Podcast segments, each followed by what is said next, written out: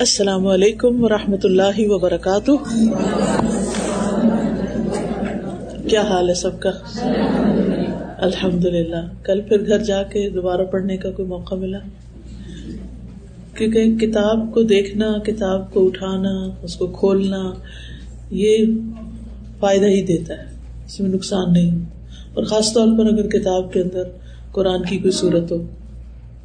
تو الحمد للہ یہ احسن القصص ہے جو آپ پڑھ رہے ہیں اور ان شاء اللہ مجھے امید ہے کہ آپ اس سے بہت فائدہ اٹھائیں گے کیونکہ یہ قصہ ہے تو یوسف علیہ السلام کا، لیکن سم وے اور دی ادر ہم سب کسی نہ کسی طرح اس سے متعلق ہے ہماری زندگیوں میں بھی اپس اینڈ ڈاؤنز آتے رہتے ہیں اور ایسی صورتیں ہماری رہنمائی کرتی ہیں کہ ہم نے مشکل حالات میں کیا کرنا ہے اور جب ہمیں خوشی ملے اور جب ہمیں کامیابی ملے تو پھر ہمارا رویہ کیا ہونا چاہیے؟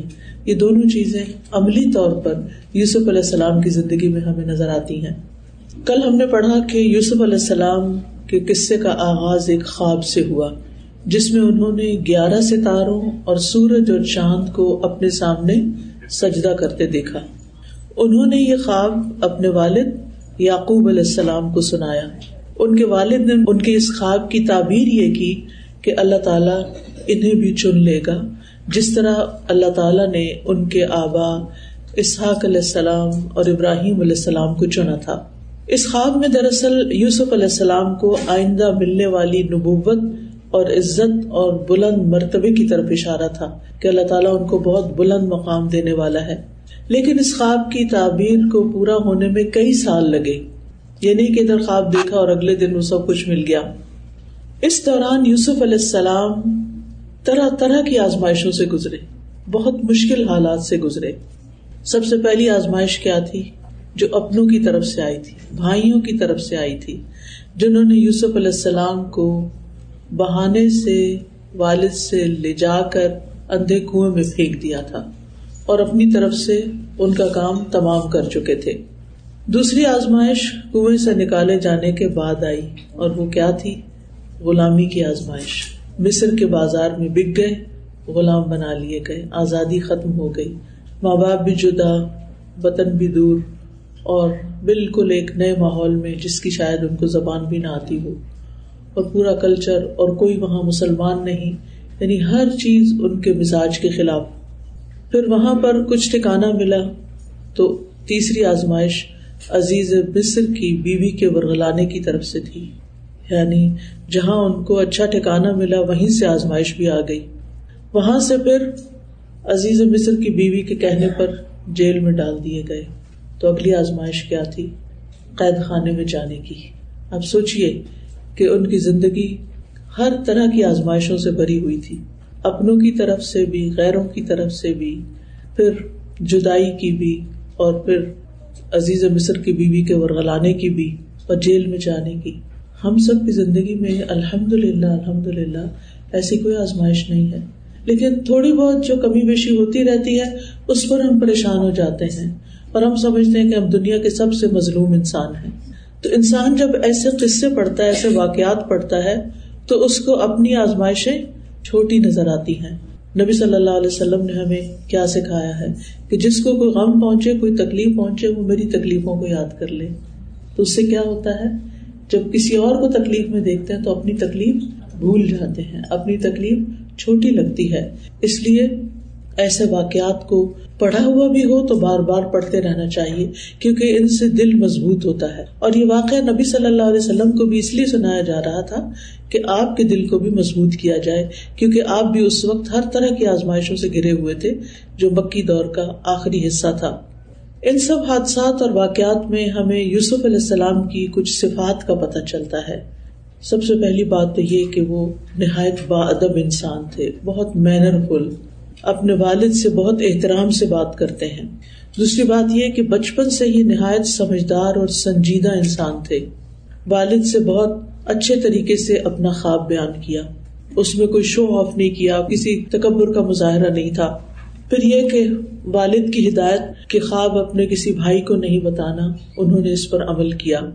پھر یہ کہ یعقوب علیہ السلام بھی بہت صبر کرنے والے تھے اور صابر باپ کے یہ صابر بیٹے تھے۔ انہوں نے بھی اپنی زندگی میں بہت صبر کیا۔ پھر ظاہری اور باطنی خوبصورتی کے حامل تھے۔ اللہ تعالیٰ نے یوسف علیہ السلام کو ظاہری حسن سے تو نوازا ہی تھا۔ جس کی دلیل ہمیں عزیز مصر کی بیوی کے حوالے سے ملتی ہے کہ وہ اپنے نفس پہ قابو نہ پا سکی۔ لیکن یوسف علیہ السلام باطنی حسن سے بھی مزین تھے۔ ان کا دل بھی بڑا خوبصورت تھا۔ اور ان کی پاک دامنی ہم نے دیکھی کہ کس طرح اس ساری مشکل سے وہ باہر نکلے۔ جہاں برائی کے بہت سارے اسباب موجود تھے، اللہ سبحان تعالیٰ نے یوسف علیہ السلام کے دل میں ایمان، اخلاص اور حق کی قبت ڈالی ہوئی تھی۔ جس نے ان سے اس گٹیا چیز کو دور کر دیا اور برائی سے دور کر دیا، یہی وہ کردار تھا جس نے یوسف علیہ السلام کو مصر کے تمام باشندوں کے دلوں میں ایک بہت عزت دی تھی کہ اتنا خوبصورت انسان اور اتنا پاک دامن انسان اور اتنا مینر فل انسان یہ جیل خانے میں پڑا ہوا ہے۔ اور پھر یہ کہ ہر حال میں اپنے کردار کی، اپنے اخلاق کی حفاظت کرنے والے تھے۔ انہوں نے نافرمانی کی طرف جانے کی بجائے جیل میں جانے کو ترجیح دی۔ اور یہی ایک انسان کو کرنا چاہیے کہ جب انسان کے سامنے دو چیزوں میں سے ایک کا اختیار ہو تو وہ اختیار کرے جو اس کے ایمان کو بچانے والی ہو۔ اور جو یوسف علیہ السلام کے لیے جیل میں جانا ان کے لیے بظاہر تکلیف دہ تھا، لیکن بالآخر وہ ان کی بلند منزلت اور عزت کا باعث بنا۔ اس سلسلے میں ہم دیکھتے ہیں کہ امام بخاری کی زندگی میں بھی ایک واقعہ ایسا پیش آیا کہ وہ سمندری سفر پہ جا رہے تھے، تو ان کے پاس کچھ دینار تھے۔ تو انہوں نے اس کا ذکر اپنے کسی ساتھی سے کر دیا۔ تو اس شخص کی نیت بدل گئی کہ میں ان کو کیسے حاصل کروں۔ تو اس نے شور مچا دیا کہ میرے پیسے چوری ہو گئے۔ تو اب امام بخاری کو یہ فکر ہوئی کہ یہ تو اگر تلاشی لی گئی تو وہ پیسے تو میرے پاس نکلیں گے جو کہ ان کے اپنے ذاتی پیسے تھے۔ تو انہوں نے وہ جو پیسوں سے بھری ہوئی پوٹلی تھی، سونے کے سکے تھے، وہ سمندر کی نظر کر دیے صرف اس لیے کہ لوگ یہ نہ سمجھے کہ امام بخاری جو ہے وہ چور ہیں اور انہوں نے کسی مسافر کے پیسے چرا لیے کیونکہ انہیں دین کی خدمت کرنی تھی اور وہ اپنے اوپر اس بدنامی کا داغ نہیں لگوانا چاہتے۔ کیونکہ اگر ان پہ چوری کا الزام لگتا تو پھر ان سے حدیث کون لیتا؟ ان کی تو اتھینٹیسٹی ختم ہو جاتی۔ تو اس لیے انسان کو فتنے کے مواقع اور شبہات سے بچنا چاہیے کہ جہاں اس کی عزت پہ کوئی حرف آئے۔ آج اس صورت یوسف کا دوسرا دن ہے اور اس میں ہم آغاز کرتے ہیں آج نمبر تھرٹی سکس سے فورٹی ٹو تک۔ ودخل معه السجن فتيان۔ قال أحدهما إني أراني أعصر خمرا۔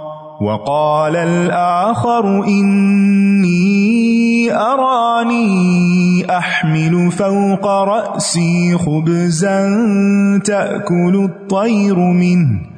نبئنا بتأويله، إنا نراك من المحسنين.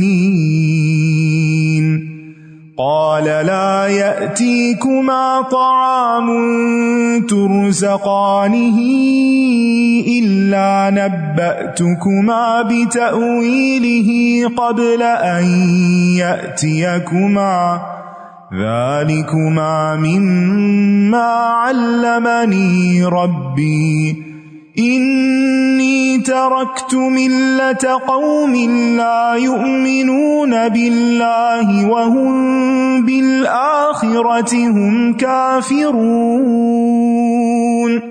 واتبعت ملة آبائي إبراهيم وإسحاق ويعقوب. ما كان لنا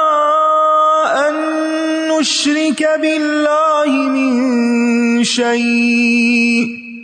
ذلك من فضل الله علينا وعلى الناس، ولكن أكثر الناس لا يشكرون.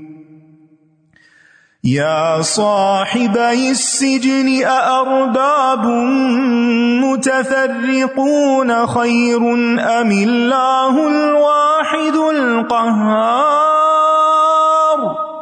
ما تعبدون من دونه إلا أسماء سميتموها.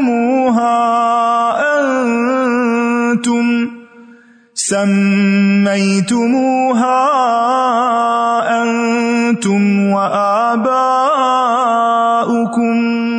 ما أنزل الله بها من سلطان إن الحكم إلا لله أمر ألا تعبدوا إلا ذلك الدين القيم ولكن أكثر الناس لا يعلمون يا صاحبي السجن أما أحدكما فيسقي ربه خمرا وأما الآخر فيصلب فتأكل الطير من رأسه قضي الأمر الذي فيه تستفتيان وقال للذي ظن أنه ناج منهما اذكرني عند ربك فأنساه الشيطان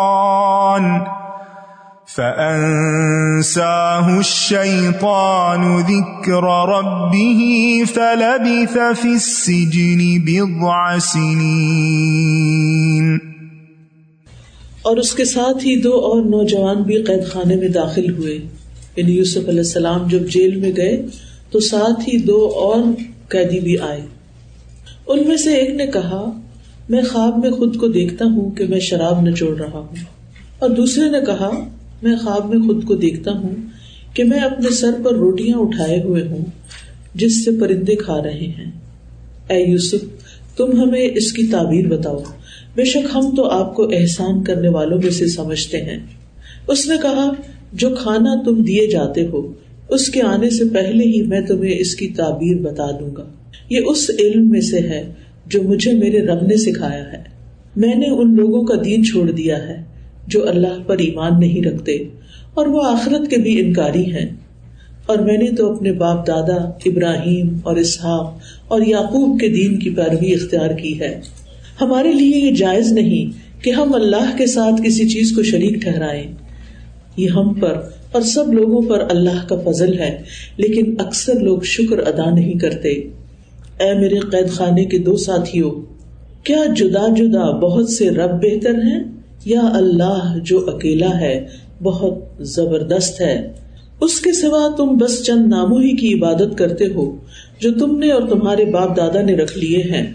اللہ نے ان کی کوئی دلیل نہیں اتاری۔ حکم صرف اللہ ہی کا چلتا ہے۔ اسی نے حکم دیا ہے کہ تم صرف اسی کی عبادت کرو۔ یہی درست دین ہے۔ لیکن اکثر لوگ جانتے نہیں۔ اے قید خانے کے دو ساتھیوں تم دونوں میں سے ایک تو اپنے رب کو، اپنے آقا کو شراب پلائے گا، اور دوسرا تو وہ سولی چڑھا دیا جائے گا۔ پھر پرندے اس کے سر سے نوچ کر کھائیں گے۔ اس معاملے کا فیصلہ کر دیا گیا ہے، جس کے بارے میں تم دونوں مجھ سے پوچھ رہے ہو۔ اور ان دونوں میں سے جس کے بارے میں یوسف کا خیال تھا کہ وہ قید سے رہائی پا جائے گا، اس سے کہا کہ اپنے آقا کے پاس میرا بھی ذکر کر دینا۔ تو شیطان نے اسے اپنے آقا سے یوسف کا ذکر کرنا بھلوا دیا۔ چنانچہ وہ کئی سال تک قید خانے میں ہی ٹھہرے رہے۔ اب یوسف علیہ السلام کی زندگی کا ایک نیا موڑ شروع ہوتا ہے۔ وہ جیل میں پہنچ جاتے ہیں۔ جب جیل میں جاتے ہیں تو وہاں ان کے ساتھ دو نوجوان اور بھی جیل میں بھیجے جاتے ہیں۔ ان دو نوجوانوں کو بھی خواب آتے ہیں اور وہ یوسف علیہ السلام کے پاس آ کے کہتے ہیں، ہم آپ کو بہت نیک انسان سمجھتے ہیں، بہت محسن سمجھتے ہیں۔ آپ ہمیں ہمارے خوابوں کی تعبیر بتائیں۔ یوسف علیہ السلام نے جیل خانے میں کیا کیا تھا؟ ابھی تو وہ ساتھ ہی داخل ہوئے تھے کہ وہ سارے قیدیوں کو چھوڑ کر یوسف علیہ السلام کے پاس آئے اور ان کی تعریف کی کہ آپ محسن ہیں، آپ ہماری مدد کریں، آپ ہمارے خواب کی تعبیر ہمیں بتائیں۔ تو اس سے یہ پتا چلتا ہے کہ انسان کو اپنی زبان سے یہ کہنے کی ضرورت نہیں ہوتی کہ میں بہت نیک ہوں اور میں ایسا اور ویسا کرتا ہوں، بلکہ اس کا عمل بتاتا ہے، اس کا اخلاق بتاتا ہے، اس کا رویہ بتاتا ہے، اس کا معاملہ بتاتا ہے کہ وہ کن لوگوں سے تعلق رکھتا، وہ کون ہے۔ آپ سوچیے کہ ہمارے بارے میں لوگ کیا کہتے ہیں؟ لوگ ہمیں کیا سمجھتے ہیں؟ ہمارے بارے میں لوگوں کی رائے کیا ہے؟ ہم بعض اوقات یہ کہتے ہیں آئی ڈونٹ کیئر مجھے نہیں پرواہ. نہیں. لوگوں کی گواہیاں میٹر کرتی ہیں. کیونکہ انسان کے مرنے کے بعد اس کے اپنے اعمال تو ختم ہو جاتے ہیں. یعنی وہ اب مزید کچھ کر نہیں سکتا. لیکن پھر کیا ہوتا ہے؟ اس کی اولاد جو دعائیں کرتی ہے، وہ اس کو فائدہ دیتی ہے. اسی طرح اس نے اپنی زندگی میں جو صدقہ خیرات کیا ہوتا ہے، صدقہ جاریہ کے پروجیکٹس میں حصہ ڈالا ہوتا ہے، وہ فائدہ دیتے ہیں.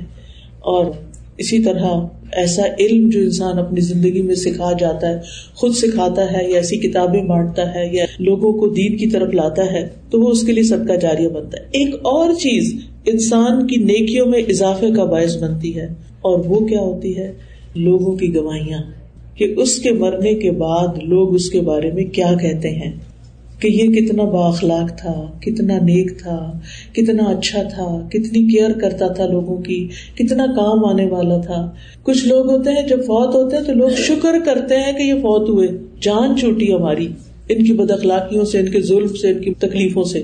اور کچھ لوگ ہوتے ہیں، جب وہ فوت ہوتے ہیں تو زمین آسمان بھی روتے ہیں ان کے لیے۔ انسان بھی روتے ہیں اور زمین آسمان بھی روتے ہیں۔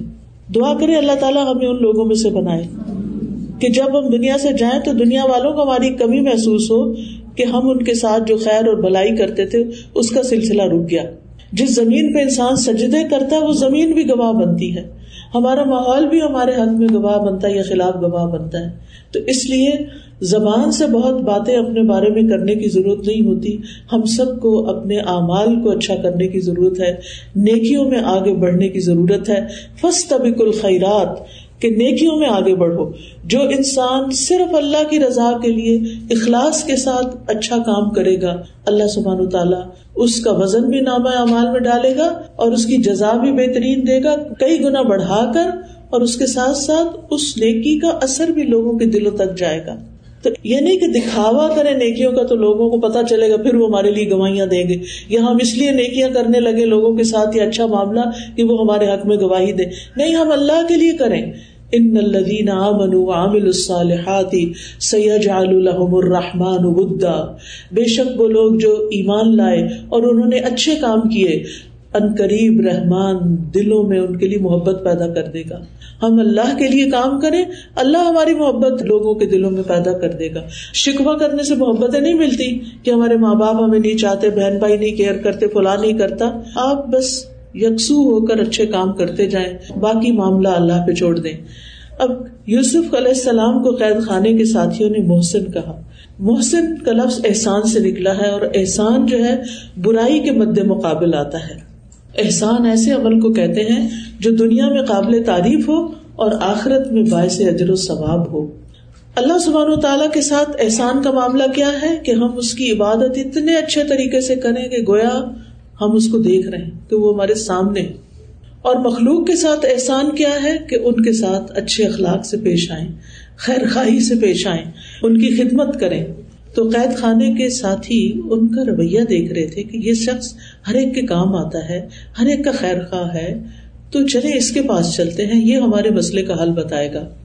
تو یاد رکھیے، مخلوق کی خدمت کرنے والا، انسانوں کی خدمت کرنے والا محسن ہوا کرتا ہے۔ تو ہمیں دیکھنا چاہیے کہ میں کس کس کی خدمت کر رہی ہوں؟ صرف اپنے گھر والوں کی، اور وہ بھی احسان جتا جتا کے، رو رو کے اور تانے دے دے کے یا پھر اپنے گھر والوں کی تو کرتے ہی ہمارا فرض بنتا ہے۔ اپنے بچوں کی کرتے ہیں، اپنے شوہر کی کرتے ہیں۔ اگر بزرگ ایلڈرلی پیرنٹس گھروں میں ہیں تو ان کی کرتے ہیں۔ تو صرف اللہ کی خاطر مصیبت سمجھ کے نہیں۔ اور اس کے علاوہ پھر اپنے نیبرز اپنے آس پاس اور جہاں کہیں کسی کو ضرورت مند دیکھتے ہیں۔ تو یاد رکھیے کہ آمد کے دن اس کا شمار محسنین میں سے ہوگا کہ جو ایک طرف اللہ کی عبادت اچھی طرح کرے، خلوص کے ساتھ خالص، بہترین طریقے سے اور دوسری طرف مخلوق کی خیر خواہی کرے۔ کسی معاوضے یا تما یا لالچ کے بغیر دوسروں کے کام آنا اس کا نام احسان ہے۔ اللہ تعالیٰ قرآن پاک میں فرماتے ہیں وہ احسن کما احسن اللہ علیہ احسان کرو جیسے اللہ نے تمہارے ساتھ احسان کیا۔ اگر اللہ نے تمہیں کچھ دیا ہے، تو اس دیے ہوئے میں سے لوگوں کے ساتھ شیئر کرو۔ علم دیا ہے تو علم شیئر کرو، مال دیا ہے تو مال شیئر کرو۔ جسمانی قوت دی ہے یا کوئی اسکل دی ہے تو اس کو شیئر کرو۔ یعنی دنیا میں اللہ نے جو تمہیں نعمتیں دی ہیں، صرف اپنی ذات کے لیے استعمال نہ کرو، بخل نہ کرو، خود غرضی نہ کرو، دینے والوں کو ہی ملتا ہے۔ نبی صلی اللہ علیہ وسلم کی صفت نبوت ملنے سے پہلے بھی کیا تھی؟ آپ دوسروں کا بوجھ اٹھا لیتے تھے، مہمان نوازی کرتے تھے، مصیبت میں مبتلا لوگوں کی مدد کرتے تھے، لوگوں کو ذریعہ معاش مہیا کرتے تھے یعنی ہر طرح سے لوگوں کے کام آتے تھے۔ آج اس معاشرے میں رہتے ہوئے ہر مسلمان اگر والنٹیئر کرنا شروع کر دے، لوگوں کے کام آنا شروع کر دے، تو مسلمانوں کا جو امیج ہے وہی بدل جائے۔ یعنی لوگ مسلمانوں کو جس طرح حکارت کی نگاہ سے دیکھتے ہیں، وہ سارا امیج تبدیل ہو کر رہ جائے، اگر ہم دوسروں کے فائدے کے بن جائیں لوگوں کے کام آنے والے بن جائیں۔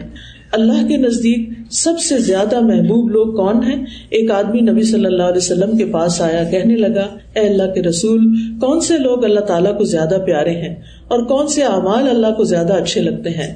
تو رسول اللہ صلی اللہ علیہ وسلم نے فرمایا، وہ لوگ اللہ تعالیٰ کو زیادہ پیارے ہیں جو دوسرے لوگوں کے لیے سب سے زیادہ فائدہ مند ہو جو دوسروں کو فائدہ پہنچاتے ہوں۔ اور اللہ تعالیٰ کو سب سے زیادہ پسندیدہ اعمال یہ ہے کہ کسی مسلمان کا دل خوش کرنا، اس سے کوئی تکلیف دور کر دینا، اس کا قرضہ ادا کر دینا یا اسے کھانا کھلا دینا۔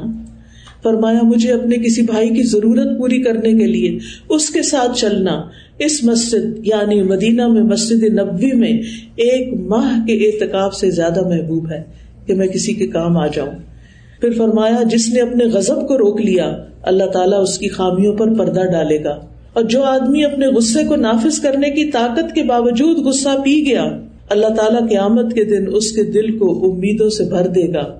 جو اپنے بھائی کے ساتھ اس کی ضرورت پوری کرنے کے لیے چلا، اللہ تعالیٰ اس کو اس دن ثابت قدم رکھے گا، جس دن قدم ڈگمگا جائیں گے۔ تو آپ دیکھیں کہ کتنے ہی لوگ ہوتے ہیں جو ضرورت مند ہوتے ہیں ہمارے کبھی کوئی بیمار ہونے کی وجہ سے کہ اس کو ڈاکٹر کے پاس لے جانے والا کوئی نہیں۔ حتیٰ کہ درس پہ آنے کے لیے رائڈ چاہیے ہوتی ہے کسی کو، یا کسی بھی طرح کسی کی ضرورت ہوتی ہے۔ تو ہمیں اپنی نگاہیں اور سینسز کھول کے رکھنے چاہیے کہ کون کہاں کس چیز کا ضرورت مند ہے اور فوراً آگے بڑھے اور اس کی ضرورت پوری کرے اس لیے نہیں کہ ہماری تعریف کرے اس لیے نہیں کہ وہ ہمیں کچھ دے، اس لیے کہ میرا رب مجھ سے راضی ہو جائے اور قیامت کے دن میرے قدم نہ ڈگمگائے اور میں کل سرات کے اوپر آرام سے گزر جاؤں۔ اب جیل خانے میں وہ جو قیدیوں نے آ کے خواب سنائی تو یوسف علیہ السلام نے بڑی حکمت سے کیا کہا کال اللہ یا اتی کو مات یہ نہیں کہا، نہیں، میرے پاس وقت نہیں ہے، پھر کسی وقت آنا یا کچھ کہنے لگے۔ تم جو کھانا کھاتے ہو نا، وہ کھانا آنے سے پہلے، تمہیں کھانا ملنے سے پہلے میں تمہیں خواب کی تعبیر بتا دوں گا۔ یعنی تھوڑی دیر میں ہی بتا دوں گا۔ کھانا ہر شخص کی پسندیدہ چیز ہوتی ہے نا۔ جہاں کھانا ملتا ہے، وہاں ہم خوشی سے جاتے ہیں۔ جہاں کھانا نہ ہو، ہم کہتے ہیں، کیا کرنے جانا وقت ضائع کریں گے۔ چاہے اور بہت کچھ بھی کیوں نہ مل رہا ہو۔ بہرحال، اب انسان کی کمزوری ہے کھانا۔ انسان کھانے کی طرف بہرحال لپکتا ہے کہ اس کی ضرورت ہے۔ کبھی ہم بھوک سے کھاتے ہیں اور اب کبھی ہم بغیر بھوک کے بھی کھا لیتے ہیں، کیونکہ وہ کھانا اچھا نظر آ رہا ہے یا مفت میں مل رہا ہے، تو کھا لو۔ تو کال اللہ یاتی کو ماتا آمن ترزقانی، یہ جس کھانے کو تم کھاتے ہو نا، بس وہ آنے سے پہلے میں تمہیں تمہارے خواب کی تعبیر بتا دوں گا۔ اور ساتھ ہی بتاتے ہیں، یہ اس علم میں سے جو میرے رب نے مجھے سکھایا ہے۔ یہ نہیں کہتے میری قابلیت ہے۔ ہم اگر کسی کو علم کی بات بتاتے تو ہم اپنی ڈگریاں بتانے لگتے ہیں کہ یہ یہ پڑھا ہوا میں نے، اس اس یونیورسٹی کا گریجویٹ ہوں، یہ میری سرٹیفکیشن ہے، یہ میری قابلیت ہے۔ بورڈ پہ لکھ کے لگا دیتے ہیں، اشتہار دیتے ہیں اپنی قابلیتوں کے۔ وہ کہتے ہیں، یہ تو میرے رب نے مجھے سکھا ہے۔ کبھی بھی آپ کسی کو کوئی اسکل سکھائے کچھ تو کریڈٹ خود نہ لیں۔ کہ یہ رب نے مجھے سکھایا اللہ نے توفیق دی، اللہ نے سبب بنایا، اللہ نے رستہ دکھایا۔ یہ میرے رب نے مجھے سکھایا۔ پھر کہتے ہیں کہ میں اس قوم کے دین پر نہیں ہوں، جو اللہ پر ایمان نہیں رکھتے اور آخرت کے بھی انکاری ہیں۔ یعنی یہاں اب وہ اپنی تبلیغ کرتے ہیں۔ یہاں اب وہ موقع پا کے لوگوں کو بتاتے ہیں کہ میں کون ہوں اور اپنا تعارف کس حساب سے کراتے ہیں؟ میں مسلمان ہوں۔ آپ لوگ یہاں رہتے ہیں، آپ کا انٹریکشن ہر وقت ایسے لوگوں کے ساتھ ہوتا ہے کہ جو نان مسلم ہیں اور ان کی آپ خدمت بھی کرتے ہیں، کام بھی آتے ہیں۔ اس موقع پہ آپ بتا سکتے ہیں کہ میں کون ہوں اور میں کیا بلیو کرتا ہوں۔ اور یہاں سے دعوی کا سلسلہ شروع ہو جاتا ہے۔ اور وہ بتاتے ہیں کہ میں کون ہوں؟ میں اپنے آبا و اجداد کے دین کی پیروی کرتا ہوں۔ یاد رکھیے، اگر آبا و اجداد نیک ہو تو ان کی پیروی کرنے میں کوئی غرض نہیں۔ کون ہے میرے آبا و اجداد؟ ابراہیم علیہ السلام اور اسحاق علیہ السلام اور یعقوب علیہ السلام۔ یعنی وہ اپنے نیک آبا و اجداد کا ذکر کرتے اس سے یہ پتا چلتا ہے کہ اگر آبا و اجداد کی نیکیاں ہوں تو ان کو اپنے بچوں کے سامنے، شاگردوں کے سامنے، لوگوں کے سامنے ذکر کرنے میں کوئی حرض نہیں، کیونکہ اس سے دوسروں کو انسپریشن ملتی ہے۔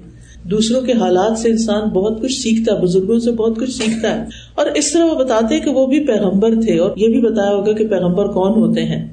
اور پھر وہ کہتے ہیں کہ ماں کان اللہ نشر کا بلّہ ہمارے لیے جائز نہیں کہ ہم اللہ کے ساتھ کسی کو شریک ٹھہرائے شرک کرنا جائز نہیں۔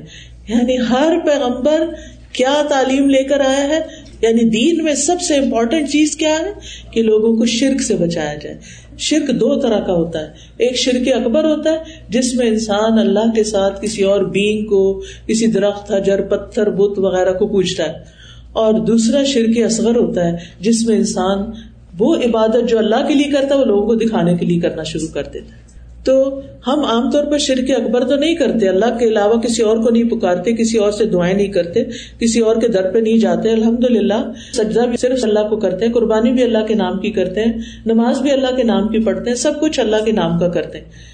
شکر اللہ کا جس نے ہمیں شرک سے بچایا کہ ہم اللہ کے علاوہ مخلوق کے آگے سجدہ کریں یا کسی اور کے لیے کچھ۔ لیکن یہ جو شرک اصغر ہے نا، اس سے بھی بچنے کی ضرورت ہے اور وہ ہوتا ہے دکھاوا، ریا کاری۔ دکھاوے کے لیے کام کر دکھاوے کے لیے صدقہ کرنا۔ تو ان چیزوں سے بچنے کی ضرورت ہے۔ پھر وہ کہتے ہیں، دوبارہ، ذالک من فضل اللہ علینا، یہ ہم پر اللہ کا فضل ہے۔ یہ نہیں کہتے میرے اندر بڑی قابلیت ہے، اس لیے مجھے یہ سب ملا۔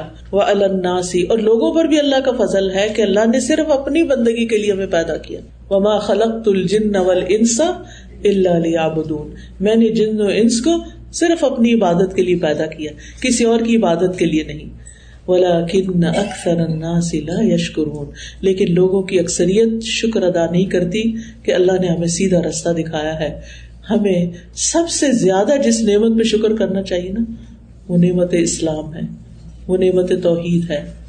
اور اس کے بارے میں ذکر کرتے رہا کریں۔ اپنے بچوں کے سامنے۔ بچوں، اللہ کا شکر ہے، اللہ نے ہمیں مسلمان بنایا اگر ہم مسلمان نہ ہوتے تو ہمیں تو پتہ ہی نہ ہوتا کہ اللہ کون ہے۔ رسول کون ہے؟ آخرت کیا ہے؟ قرآن کیا ہے؟ یہ ہم پر بڑا فضل ہے۔ اس بات کو آپ نے بار بار دہرانا ہے اپنے بچوں کے سامنے کہ یہ اللہ کا فضل ہے کہ اس نے ہمیں مسلمان بنایا۔ اور دل سے رات کو سوتے ہوئے بھی اللہ سے شکر ادا کر کے سویا کرے۔ اللہ تیرا شکر تو نے مجھے ایمان دیا۔ اللہ تیرا شکر تو نے مجھے قرآن دیا۔ اللہ تیرا شکر تو نے مجھے اپنی پہچان دی۔ یہ سب سے بڑی نعمت ہے، یہ سب سے بڑی دولت ہے۔ ہم اس دولت کو چھوڑ کر اور چیزوں کے پیچھے بھاگے پھرتے اور خوار ہوتے ہیں، جبکہ سب سے زیادہ انسان کے دل کو اطمینان دینے والی یہی چیز ہے۔ ان آیات سے پتہ چلتا ہے کہ پیغمبر خیر خواہ ہوتے ہیں۔ دوسروں کے لیے ان کی دنیا اور آخرت سنوارنے کے حریث ہوتے ہیں۔ ہم سوچے کہ کیا ہم لوگوں کی دنیا اور آخرت بھی آخرت اپنے بچوں کی بھی آخرت اور لوگوں کے بھی آخرت سنوارنے کے حریث ہیں۔ ہم جب کسی کے ساتھ احسان کرنا چاہتے ہیں، کام آنا چاہتے ہیں، ہم دنیا کی کوئی چیز ان کو دے دیتے ہیں۔ ہم کہتے ہیں، ہم نے بڑا احسان کر۔ لیکن اصل احسان کیا ہے کہ کسی کو ہمیشہ کی مصیبت اور تکلیف اور جہنم سے بچایا جائے۔ تو پیغمبر سب سے زیادہ اس بات کے حریث ہوتے ہیں۔ اس لیے انہوں نے سب سے پہلے توحید کی دعوت دی۔ پھر یہ ہے انسان کو ہر حال میں خود بھی عبادت کرنی چاہیے۔ اور دوسروں کو بھی عبادت کے لیے بلانا چاہیے۔ مثلاً آپ کے بچے ہیں، چاہے کتنے بھی بڑے ہو جائیں، چاہے ان کی شادی ہو جائے، چاہے ان کے بچوں کے بچے ہو جائے چاہے یعنی ان کے بچے ہو جائیں اور ان کے بچوں کے بچے اگر آپ کو اللہ نے زندگی دی ہے اور آپ خود نماز کے پابند ہیں تو انہیں نماز کی یاد دہانی کراتے رہے نماز کی اہمیت بتاتے رہے خیر اور نیکی کے کاموں کا ذکر کرتے رہے یعنی ہمارے گھروں میں برکت جب ہوگی، جب ہمارے گھروں کے اندر اللہ کا ذکر ہوگا۔ اور اللہ کا ذکر صرف تصویر کرنے سے نہیں ہوتا، اللہ کا ذکر اللہ کی باتیں کرنے سے ہوتا ہے۔ اللہ سبحان تعالیٰ کی نشانیاں، اللہ کی نعمتیں اور اللہ تعالیٰ کی قدرت اور عظمت اور اللہ کی پہچان اپنے بچوں کو کراتے رہے اور اللہ کا ذکر کرتے رہے پھر اسی طرح یہ ہے کہ یوسف علیہ السلام بات کرنے سے پہلے اپنا تعارف کراتے ہیں۔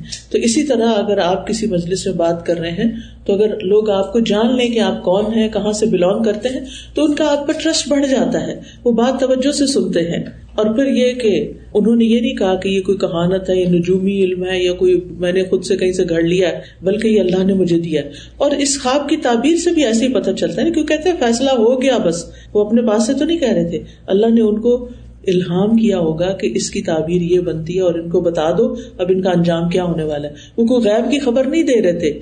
یہ تعبیر وہ اللہ کے سکھانے سے سیکھ کر آگے بتا رہے تھے۔ پھر اسی طرح یہ ہے کہ لوگوں کو سب سے پہلے کامن گراؤنڈ پر توحید کی بات کرنی چاہیے۔ یعنی لوگ کس سے شروع ہو جاتے ہیں؟ حجاب کرو، داڑھی رکھ لو، یہاں نہ جاؤ، وہ نہ کرو۔ آغاز اس سے نہیں ہونا چاہیے۔ دعوی میں سب سے پہلے بات ایمان پر ہونی چاہیے، اللہ کی پہچان پر ہونی چاہیے۔ ہر پیغمبر نے آ کر یہی کیا۔ اور پھر یہ ہے کہ دائی ہر وقت ریچ نہ کرتا رہے۔ دائی کہتے اللہ کی طرف دعوت دینے والا۔ یعنی اللہ کی طرف دعوت دیتے وقت موقع کی مناسبت دیکھے، حکمت دیکھے۔ اب ویسے بھی ان کے ساتھ ہی تھے جیل خانے میں، لیکن انہوں نے ان کو جا کے تبلیغ نہیں شروع کر دی۔ کہ میں پیغمبر ہوں یا میں پیغمبروں کی اولاد ہوں تو تم لوگ کیا کر رہے ہو اور تم انتہائی غلط کر رہے ہو؟ کریٹیسم نہیں شروع کر دیا، بلکہ اس وقت کا انتظار کیا کہ وہ خود ان کی طرف متوجہ ہوں۔ پہلے جہاں بھی آپ ہوں اچھے عمل کر کے دوسروں کے کام آ کر ایک ٹرسٹ بلڈ کریں۔ لوگ آپ پہ ٹرسٹ کریں۔ پھر اس کے بعد آپ ان کو دین کی طرف دعوت دیں تاکہ وہ آپ کی بات سنیں۔ پھر یہ کہ تبلیغ کے لیے بہترین وقت کا انتخاب کرنا چاہیے کہ دوسرا سننے کے موڈ میں ہو۔ ہم ہر وقت بچوں کو نصیحت نہ کریں، لیکن اس وقت کا انتظار کریں جب وہ سننے کے موڈ میں ہے پھر اسی طرح slowly and gradually build up کریں۔ ایک دم بڑی بڑی باتیں نہ کریں۔ یعنی پہلے آپ ان کو چھوٹی باتوں سے شروع کریں اور پھر اس کے بعد کوئی فلسفے بیان کریں۔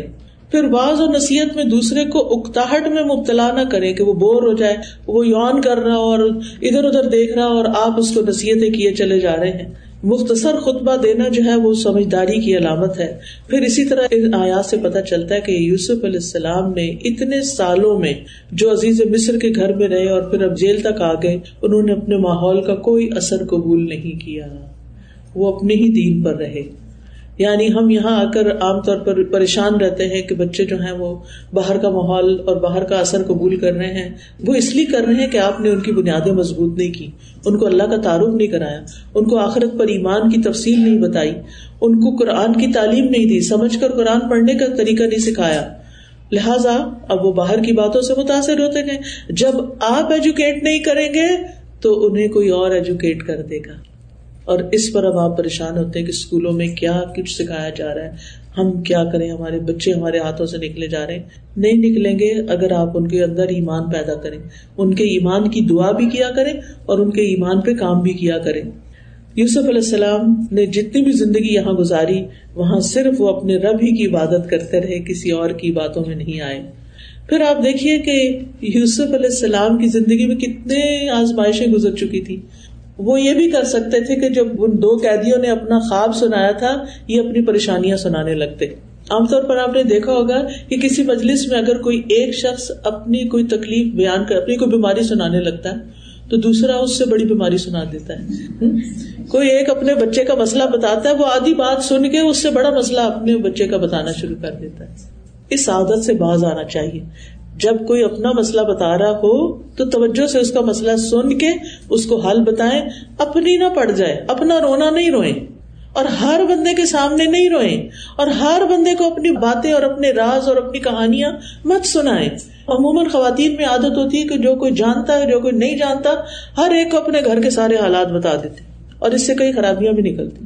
میں جانتی ہوں خاتون کو کہ جن کو گھر میں کچھ مشکلات تھی انہوں نے جا کے کسی اپنے کلیگ کو باتیں بتائی انہیں پتا چل گیا کہ اچھا ان کے گھر کا یہ مسئلہ ہے۔ لہٰذا انہوں نے کیا کیا کہ انہیں کے شوہر کو میسج بھیج کے ان سے شادی کر لی۔ آپ کی بیوی تو ایسی اور ایسی ہے، لہٰذا آپ مجھ سے شادی کر لیں۔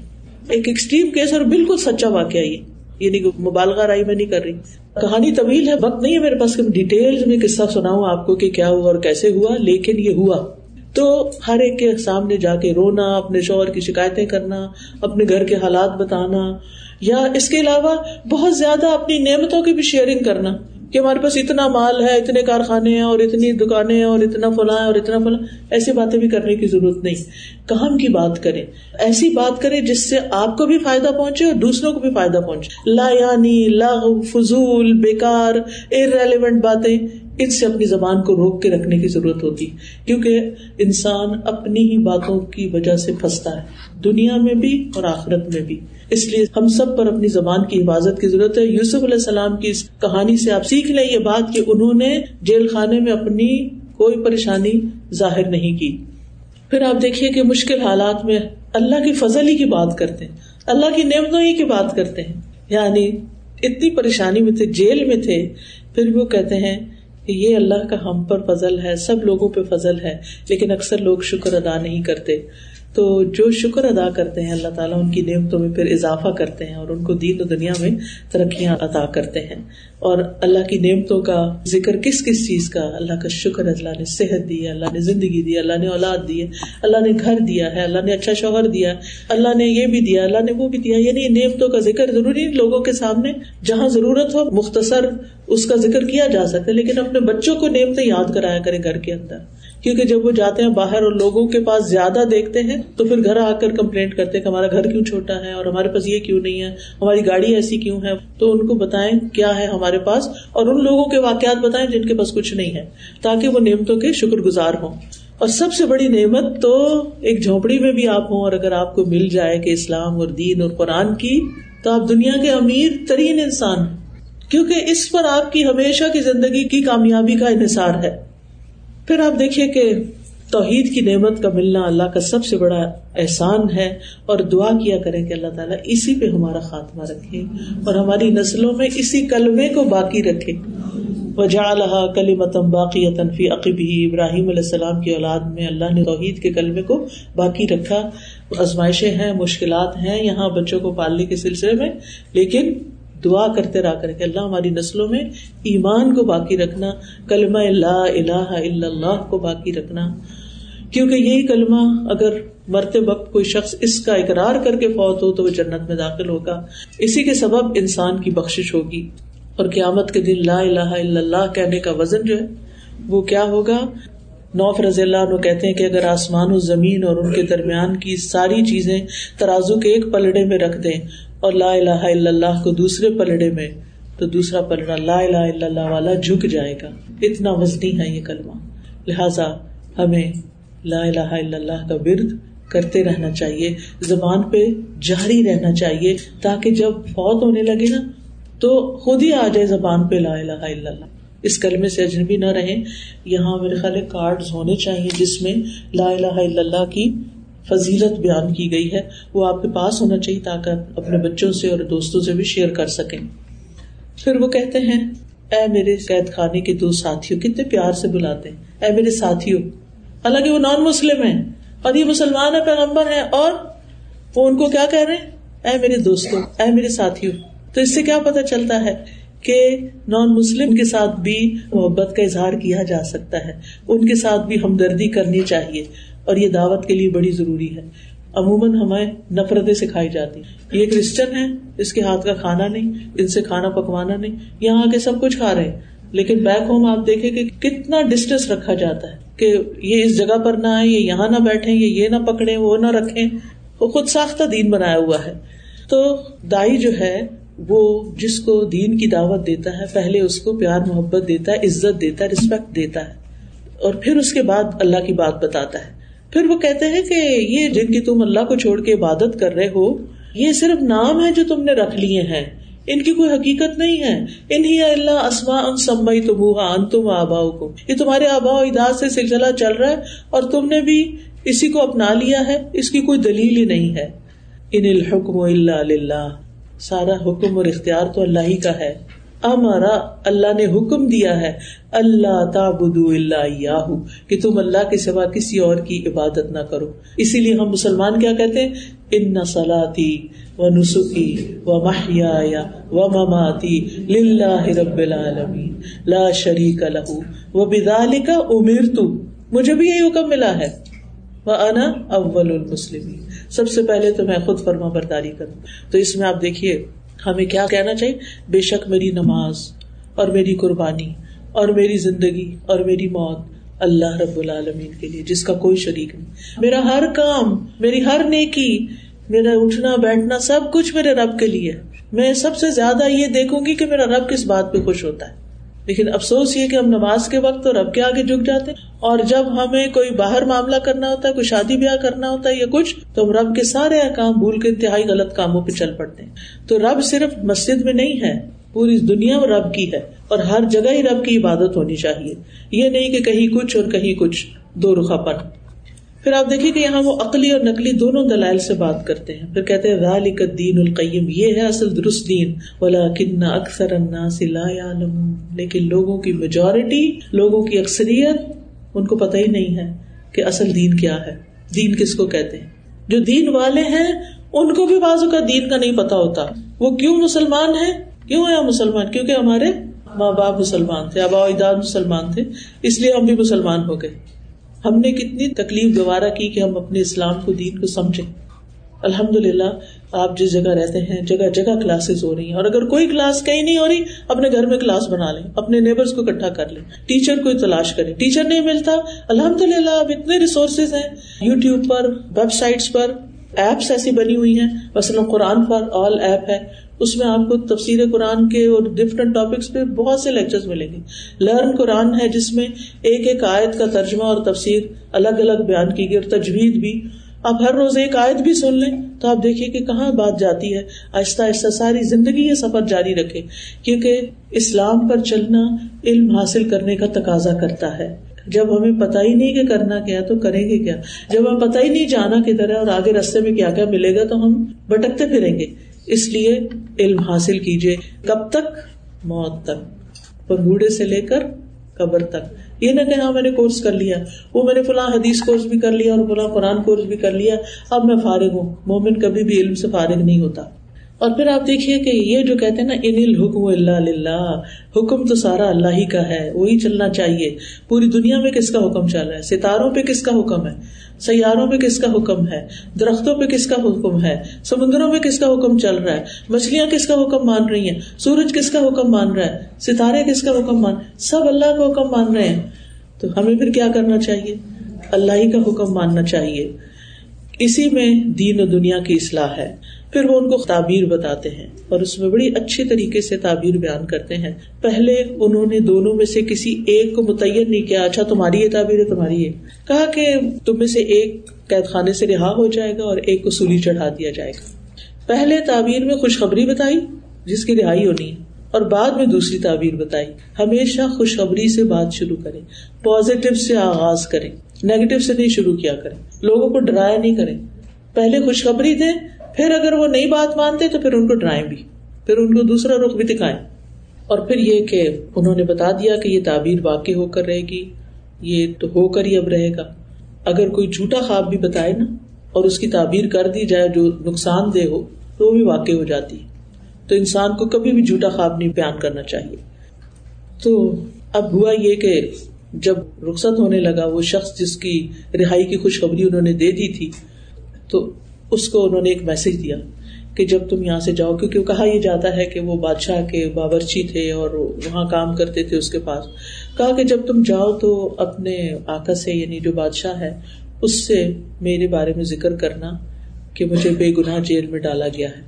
اب اس سے یہ پتا چلتا ہے کہ کسی سے مدد حاصل کی جا سکتی ہے مشکل کے وقت۔ جب آپ کو کوئی تکلیف آتی، کوئی پرابلم آتا ہے، آپ ڈاکٹر کے پاس جاتے ہیں، آپ یا ضرورت ہو تو لائر کے پاس جاتے ہیں، کہیں نہ کہیں آپ جاتے ہیں اور آپ اسباب اختیار کرتے ہیں۔ تو اسباب اختیار کرنے میں کوئی حرج نہیں۔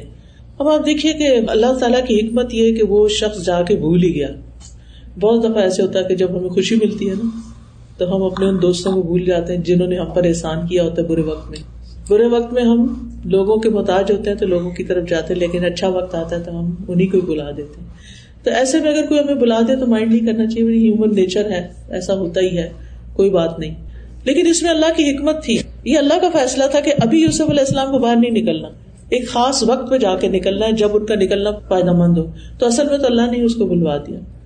اب یہ ہے کہ یوسف علیہ السلام جیل خانے میں ہے لیکن ہر تنگی کے ساتھ آسانی بھی ہے۔ اور اللہ سبحان و تعالیٰ مشکل سے نکلنے کی راہ ضرور نکالتا ہے۔ قرآن مجید میں آتا ہے وہ میتق اللہ یجعل له مخرجا ويرزقه من حيث لا يحتسب۔ سورت طلاق یاد نمبر دو اور تین ہے۔ جو شخص اللہ کا تقوی اختیار کرتا ہے، تکلیف دہ حالات میں اللہ سے ناراض نہیں ہوتا، اللہ سے کمپلینٹ نہیں کرتا، اللہ سے راضی رہتا ہے اور اللہ کے فیصلوں پر اطمینان رکھتا ہے اور پھر بھی شکر گزار ہوتا ہے۔ تو اللہ تعالیٰ ایک دن اس کے لیے مشکل سے نکلنے کا راستہ بنا دیتے ہیں۔ اور اللہ تعالیٰ اس کو وہاں سے رسک دیتے ہیں جہاں سے وہ سوچ بھی نہیں سکتا۔ لہذا جب تکلیف دہ حالات سے ہم گزر رہے ہوں، تو نیکی کرنا نہ چھوڑے یہ نہ سوچے میں نے اب نماز نہیں پڑھنی، میری نماز کا کیا فائدہ ہوا؟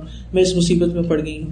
کچھ لوگ دعا مانگنا چھوڑ دیتے ہیں، کچھ لوگ نماز پڑھنا چھوڑ دیتے کچھ لوگ تو افسوس، یہ کہ دین سے ہی نکل جاتے ہیں۔ کہ کوئی فائدہ نہیں ہوا اور وہ غلط طریقے اختیار شروع کر دیتے ہیں۔ تو اس لیے صبر صبر جو ہے وہ کامیابی کی کنجی ہے۔